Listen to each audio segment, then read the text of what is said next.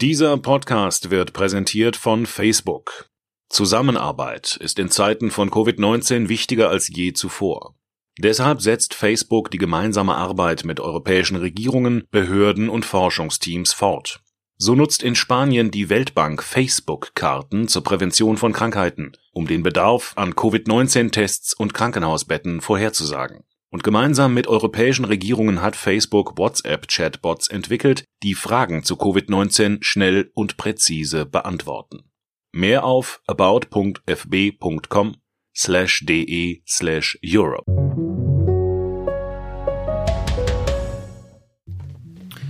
In Großbritannien fallen gerade Pandemie und Brexit zusammen. Durch den Austritt aus der Europäischen Union versiegen nicht nur die Warenströme, die Insel ist auch wegen der Mutante B117, die dort als erstes dokumentiert wurde, abgeschnitten vom europäischen Festland.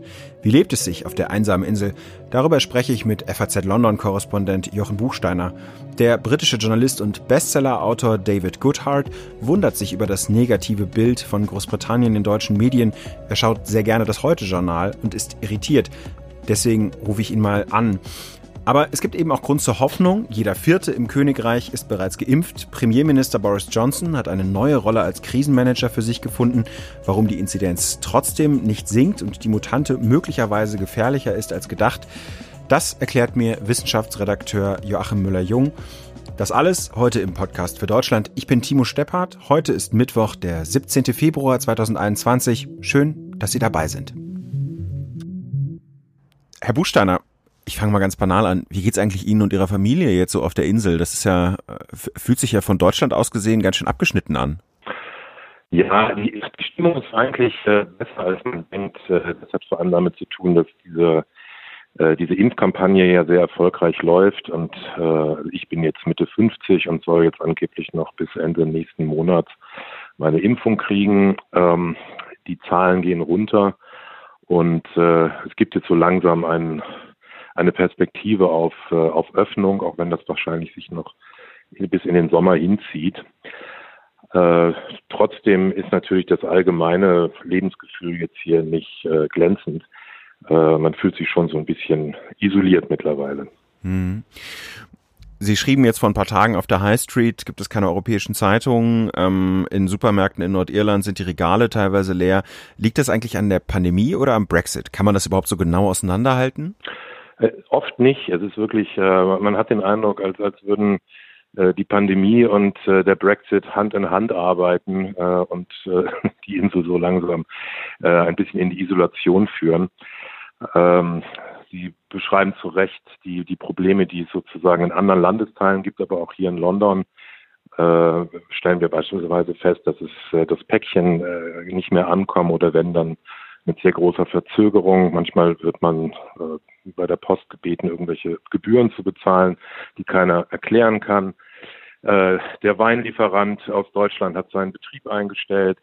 Es sind so kleine, kleine Dinge, an denen man merkt, dass sich was verändert hat, dass äh, addiert sich nicht zum großen Chaos, das von manchen vorausgesagt wurde, aber es, es schafft so ein, ein etwas anderes Klima.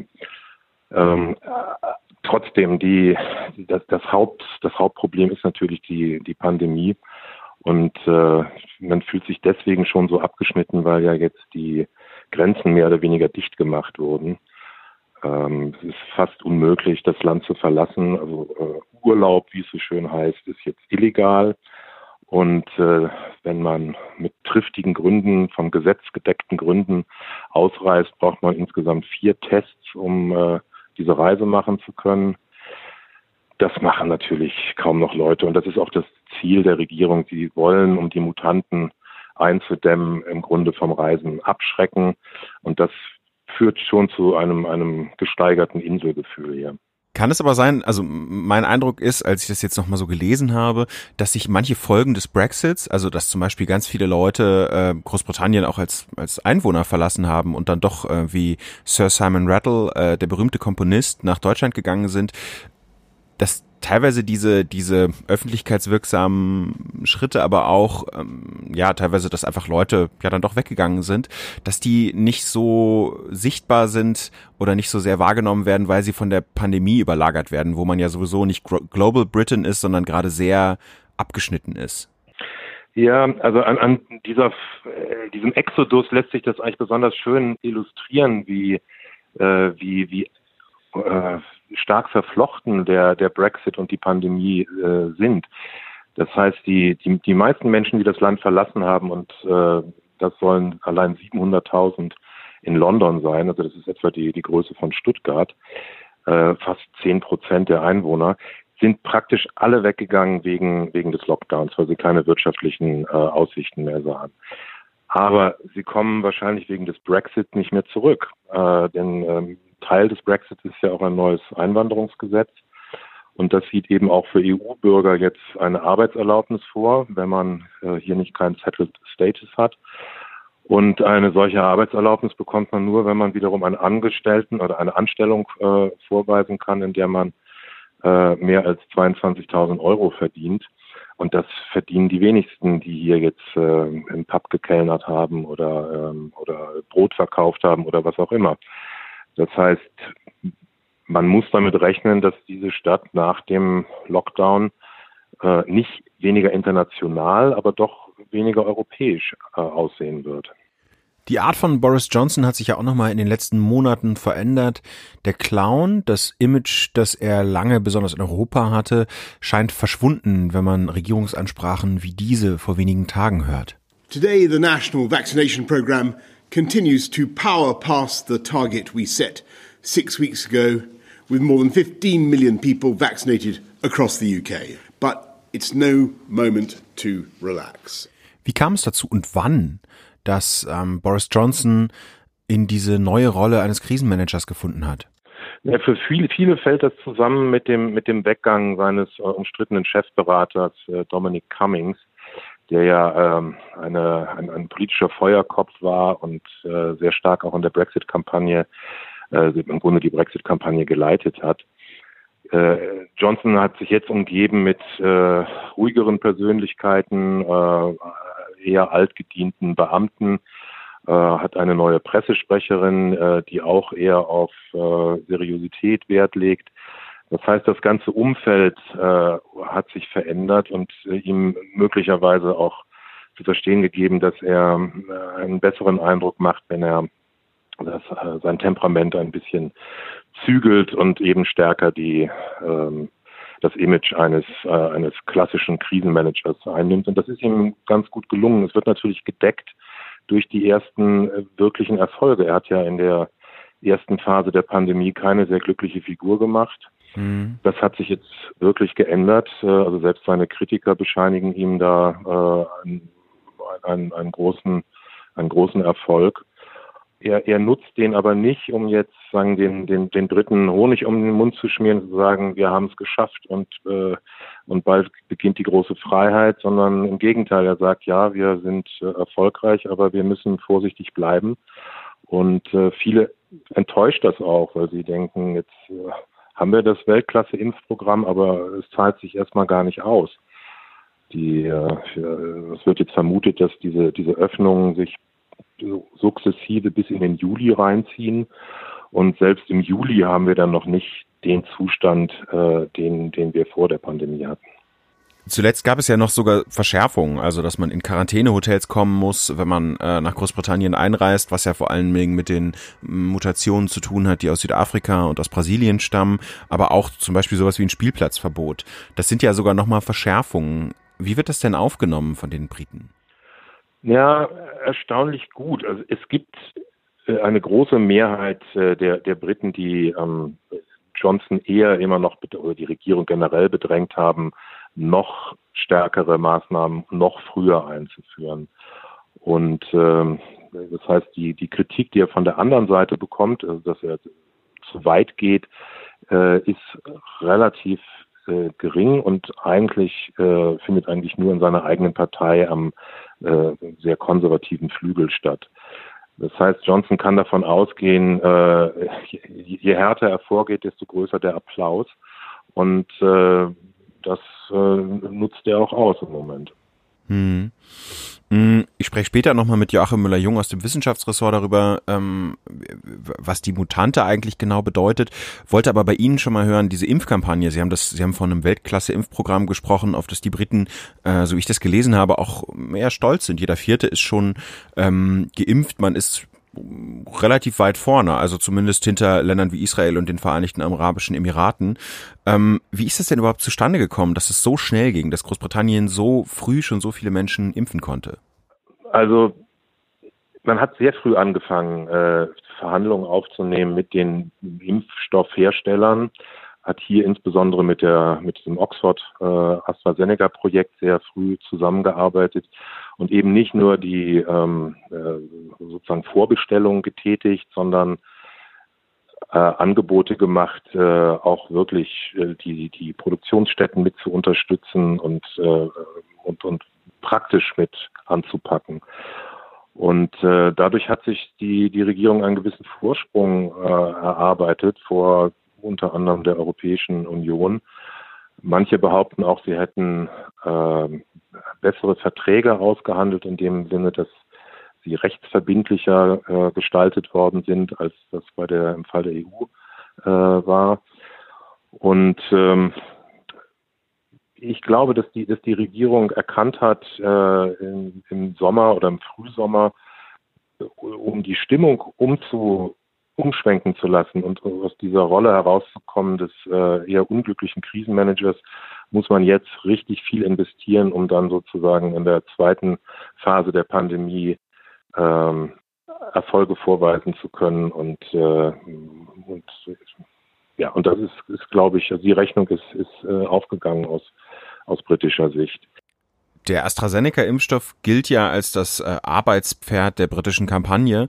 Ähm, nun gab es kürzlich, als es um die ähm, Ausfuhr dieses AstraZeneca-Impfstoffs, der in Großbritannien auch abgefüllt wird und also gefertigt und abgefüllt wird, gab es Streit zwischen der Europäischen Union und Großbritannien und das bezog sich vor allen Dingen auf Kontrollen in Nordirland, dass es dort zu Spannungen kam. Das ist ja immer noch der Teil, der mit Sonderregelungen auch im Brexit-Austrittsvertrag versehen ist. Wie heikel ist dort eigentlich die Lage? Also die, die neue Situation äh, nach dem Brexit ist ja die, dass Nordirland äh, im, im Grunde ein Stück weggerückt wurde vom, äh, von Großbritannien und äh, eben Teil der EU, also des EU-Binnenmarktes äh, für Güter geblieben ist. Mit der Folge, dass es eine, eine de facto äh, Warengrenze gibt äh, innerhalb des Königreichs. Und äh, das hat natürlich bei den äh, Unionisten in der äh, in Nordirland, also denen, die sehr stark an London orientiert sind, äh, für viel Verstimmung gesorgt. Äh, und das Ganze wurde natürlich auch dadurch noch ähm, angefeuert, dass es dann zu diesen Versorgungslücken kam, die mittlerweile behoben sind, weil ja auch praktisch die Kontrollen nicht mehr stattfinden. Im Moment haben wir eine Situation, in der äh, der Brexit-Vertrag nicht erfüllt wird weil äh, die Kontrolleure abgezogen wurden. Ob das Ganze nun wirklich so gefährlich ist, dass dort äh, die Troubles äh, demnächst wieder losgehen, das glaube ich eher nicht, aber es zeigt einfach, dass die Spannungen immer noch da sind und, äh, und, und man muss das sehr genau beobachten. Vielen Dank, Herr Buchsteiner. Ich bin mit David Goodhart zum Gespräch verabredet. Er ist britischer Journalist, schreibt für die Financial Times und hat den Bestseller Road to Somewhere geschrieben, wo er sich damit auseinandersetzt, wie es dazu kam, dass Großbritannien gegen die Europäische Union stimmte oder für den Brexit. Darüber will ich mit ihm reden und über das Bild, das in den Medien von Großbritannien ist. Das findet nämlich Guttard, der sehr gerne deutsche Nachrichten schaut, ziemlich irritierend. Hallo, Herr Guttard. Hallo, hallo. Mr. Goodhart, von Global Britain, dem Slogan, von dem äh, Boris Johnson sprach, ist gerade eigentlich ziemlich wenig zu spüren. Ähm, wie einsam fühlen Sie sich eigentlich gerade auf der Insel? Ja, aber niemand in dieser Pandemie ist, äh, ist global. Ja, wir sind alle ähm, hinter unsere Grenzen ähm, wieder ähm, gepusht. um, ja, I mean, es ist, es ist kompliziert. Die, die Pandemie hat teilweise die ganze Brexit-Frage überlagert. Sie schauen mit großer Begeisterung seit einigen Jahren schon deutsches Fernsehen und speziell deutsche Nachrichten und waren da ähm, überrascht, wie das Bild von Großbritannien gezeichnet wurde. Was hat Sie denn da so gestört? Es ist erstaunlich, wie, ähm, wie aggressiv die, diese, die liberal deutschen Medien hat diesen Eindruck, dass ich, Maybeth Ilme hat gesagt, Boris Johnson ist ein Europahasser. ähm, äh, Diana Zimmermann, die Korrespondentin bei der ZDF in London, mhm. hat gesagt, die, die Briten glauben, sie sind viel besser als andere Länder. Und man hat diese, ähm, ja, in, in die deutsche Medienlandschaft, ich glaube, äh, äh, man hat den Eindruck, dass ja, das ist eine ganz nationalistisch, vielleicht rassistische ja, Brexit-Bewegung. Ähm, und, und das geht nicht. Ja, wir, wir bleiben, ja, wir, wir haben eine, eine kleine Mehrheit hat gegen die Europäische Union gewählt. Äh, und wir müssen das folgen. Ich, aber, äh, ich bin ein Rumäne, aber ähm, man hat manchmal die, die ganz falsche Eindruck bekommen von der deutschen Medienlandschaft. Moment, aber es ist doch in erster Linie auch ein Austritt aus einer supranationalen Organisation und eine Rückbesinnung auf eine Form von Nationalismus. Das ist ja die allgemeine Lesart. Dem würden Sie aber widersprechen. Ja, aber es, es geht um Demokratie auch.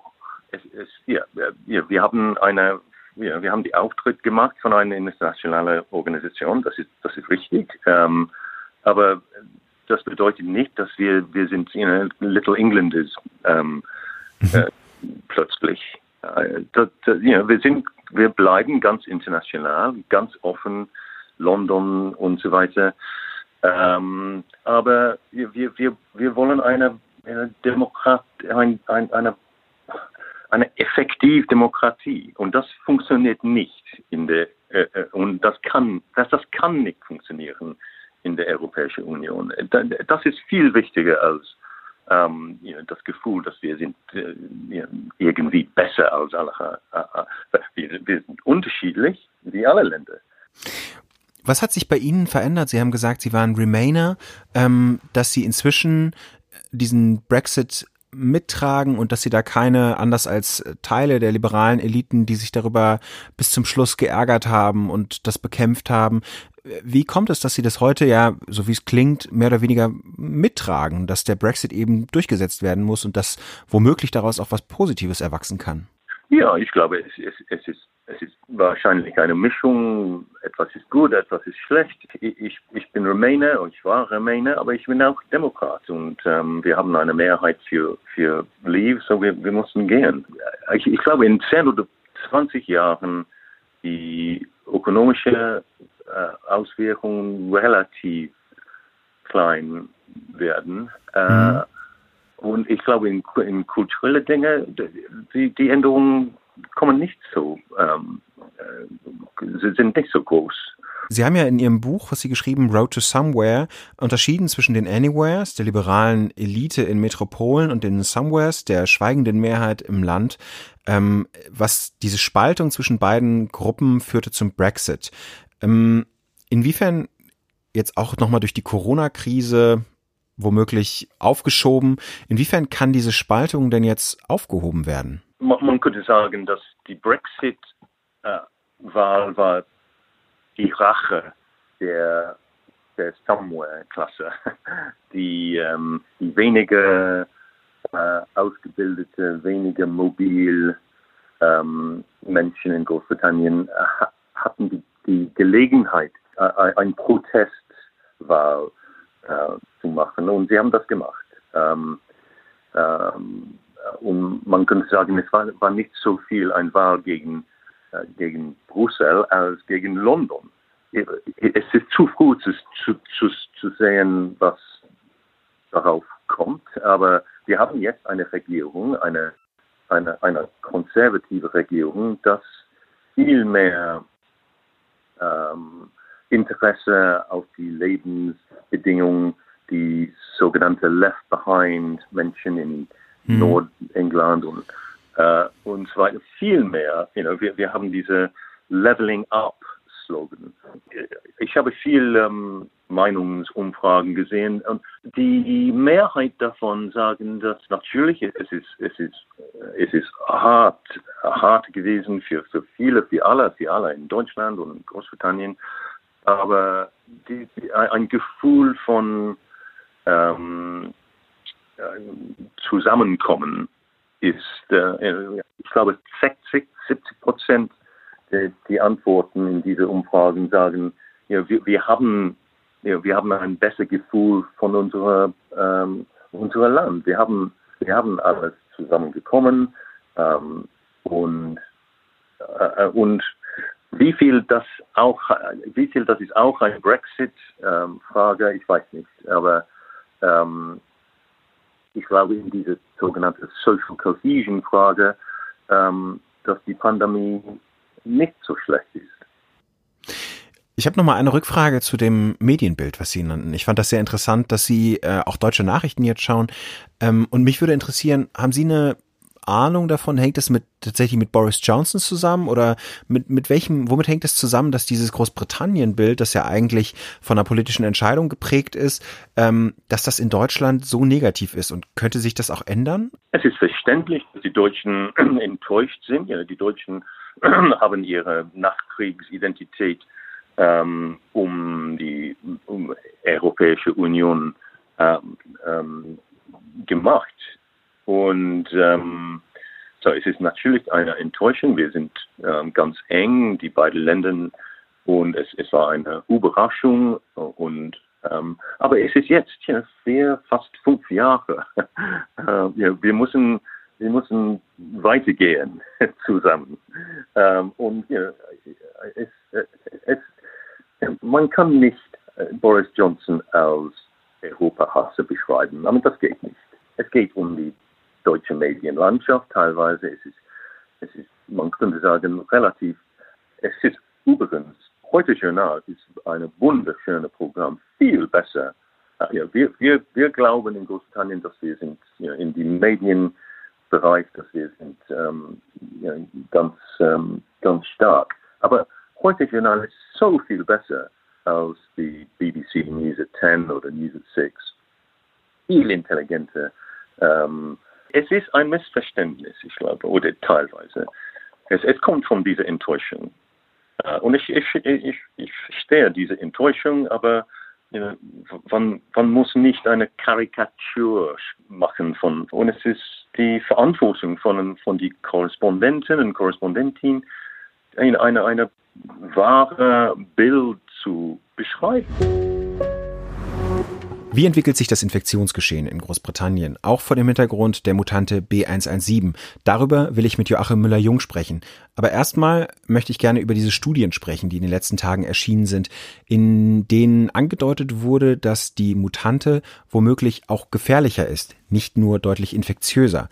Wie steht's darum, Herr Müller-Jung? Ja, vorab muss man dazu sagen, dass es eigentlich gar keine Studie ist. Es ist ein Bericht einer wissenschaftlichen hm, Beratungsagentur, NervTech, die die Regierung in London berät und äh, regelmäßig äh, Berichte zum Stand eben der Verbreitung der Mutanten auch äh, veröffentlicht, zuletzt Mitte Januar. Und damals kamen schon Gerüchte auf, dass es möglicherweise bei den äh, bei den klinischen Fällen mit der neuen äh, Variante dann zu schweren Verläufen kommen könnte. Das war äh, gerüchteweise nur, äh, wurde allerdings äh, schnell verbreitet.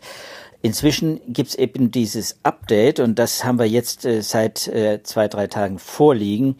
Und dieses Update fasst Studien zusammen, von denen man noch gar nicht richtig sagen kann, ähm, was diese Studien im Einzelnen wert sind. Das sind fast ein Dutzend Einzelstudien und äh, nach diesen Einzelergebnissen, die man da zusammengefasst hat, kommt man zu dem Schluss, eben am Ende, das sagt das Beratungsgremium, es sei wahrscheinlich, dass man bei der neuen Variante eben eine äh, höheres Risiko für die Klinikeinweisung und für einen schweren Verlauf hat. Ohne das jetzt virologisch zu begründen aber epidemiologisch sagen sie, gibt es, nachdem wir diese Einzeldaten da zusammengeführt haben, Hinweise. Und da muss man jetzt einfach warten, bis das auch veröffentlicht ist, ob da was dran ist. Aber die Zahl, ich habe geschrieben, 30 bis 70 Prozent höhere Sterblichkeit kann man daraus ableiten, wenn man diese zwölf Studien mal zusammennimmt. Da sind allerdings auch acht dabei, die, die sehr hohe Werte angeben und vier, die quasi sagen, es gibt gar keinen Unterschied zwischen alter und neuer Variante. Wenn man es zusammenfasst, kommt man auf 30 bis 70 Prozent. Da kann man erkennen, es gibt eine große Unsicherheit und die muss man einfach so sehen. Deswegen kann man es wirklich im Moment nicht abschließend sagen, ob die Sterblichkeit bei der B117-Variante wirklich erhöht ist. Wie ist denn der aktuelle Stand, was den AstraZeneca-Impfstoff betrifft, der ja in Großbritannien vor allen Dingen verwendet wird? Jeder Vierte hat den schon geimpft bekommen. Inwiefern schützt der bereits gegen die Mutante? Ja, der schützt, äh, er schützt gegen das äh, Originalvirus und er schützt auch gegen die Mutante. Das AstraZeneca hat da keine besonderen äh, Probleme.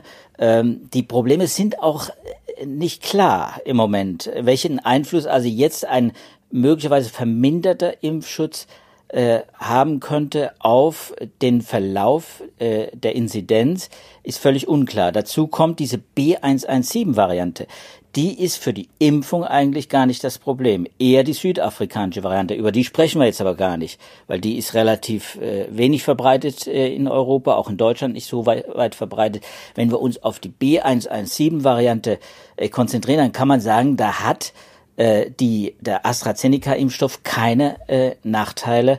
Jedenfalls aus den ja, Erfahrungen, die man bis jetzt gesammelt hat, äh, als zum Beispiel der, der mRNA-Impfstoff. Nur man muss auch dazu sagen, die Erfahrungen, die man sammelt, die sammelt man eben nicht nur in Großbritannien jetzt in dem Fall, die sammelt man auch in Südafrika, die sammelt man in Brasilien, in verschiedenen anderen Orten, wo man einfach die Daten erstmal zusammenführen, vergleichen muss. Und das ist schwierig. Diese Auswirkungen, diese Auswertungen laufen alle noch und da müssen wir uns einfach auch noch ein bisschen gedulden. Nur, es ist eins klar, der AstraZeneca-Impfstoff hat kein größeres Problem als äh, mRNA-Impfstoff bei dem, bei der, bei der britischen, in Anführungszeichen britischen äh, Variante. Und dabei würde ich es jetzt erstmal belassen und alles weitere muss man jetzt dann beobachten. Christian Drosten hat jetzt in seinem Podcast davon gesprochen, dass es womöglich in Großbritannien oder in Teilen Großbritanniens eine Herdenimmunität geben könnte. Am Anfang der Pandemie war das ja als Strategie mancher Länder im Gespräch.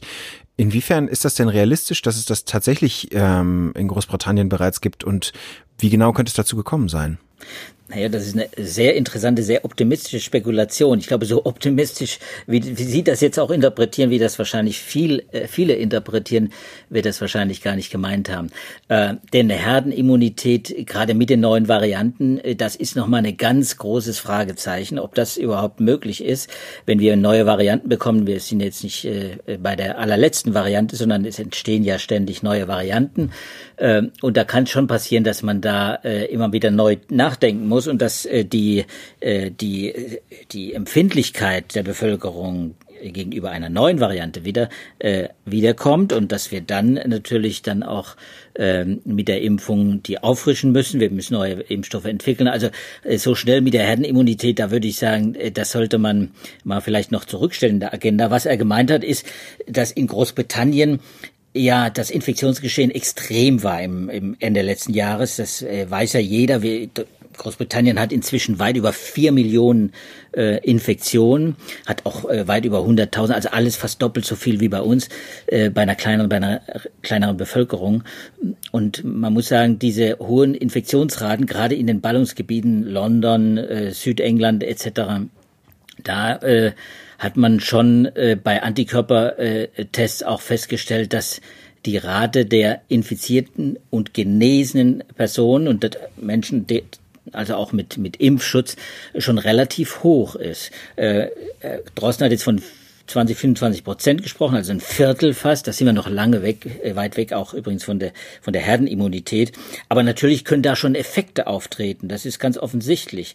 Und wenn wir jetzt also jetzt äh, sehen, dass in England die Kurve sehr stark runtergeht, obwohl sich diese neue Variante ausgebreitet hat, dann kann das A, Lockdown sein. Davon kann man ausgehen. Der Lockdown war ja auch sehr stark ähm, und hält ja immer noch an.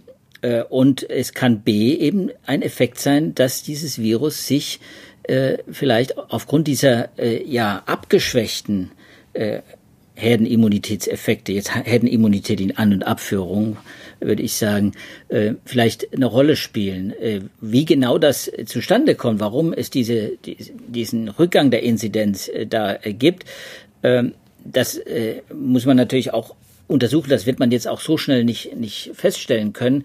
Die gute Nachricht ist, und äh, so wahrscheinlich hat es gemeint. Die gute Nachricht ist, äh, man kann mit Lockdown-Maßnahmen die Inzidenz äh, senken und wenn dann noch äh, andere Effekte dazukommen, jetzt die Impfung wäre ganz wichtig, schnell impfen, äh, dann äh, kann äh, man auch die Inzidenz auch bei äh, leichter übertragbaren neuen Varianten auch weiter drücken. Vielen Dank, Herr Müller-Jung. Eine Sache gibt vielleicht Grund zur Hoffnung. Die Infektionszahlen weltweit von Corona sinken. Das hat wahrscheinlich, so hat es auch Joachim Müller-Jung geschrieben, nichts mit dem Impfen zu tun, sondern damit, dass die Lockdown-Maßnahmen in dem Punkt zu greifen scheinen. Das war's für heute im Podcast für Deutschland. Danke, dass Sie zugehört haben. Wenn Sie Feedback haben, melden Sie sich doch gerne an podcast.faz.de. Schönen Tag Ihnen noch.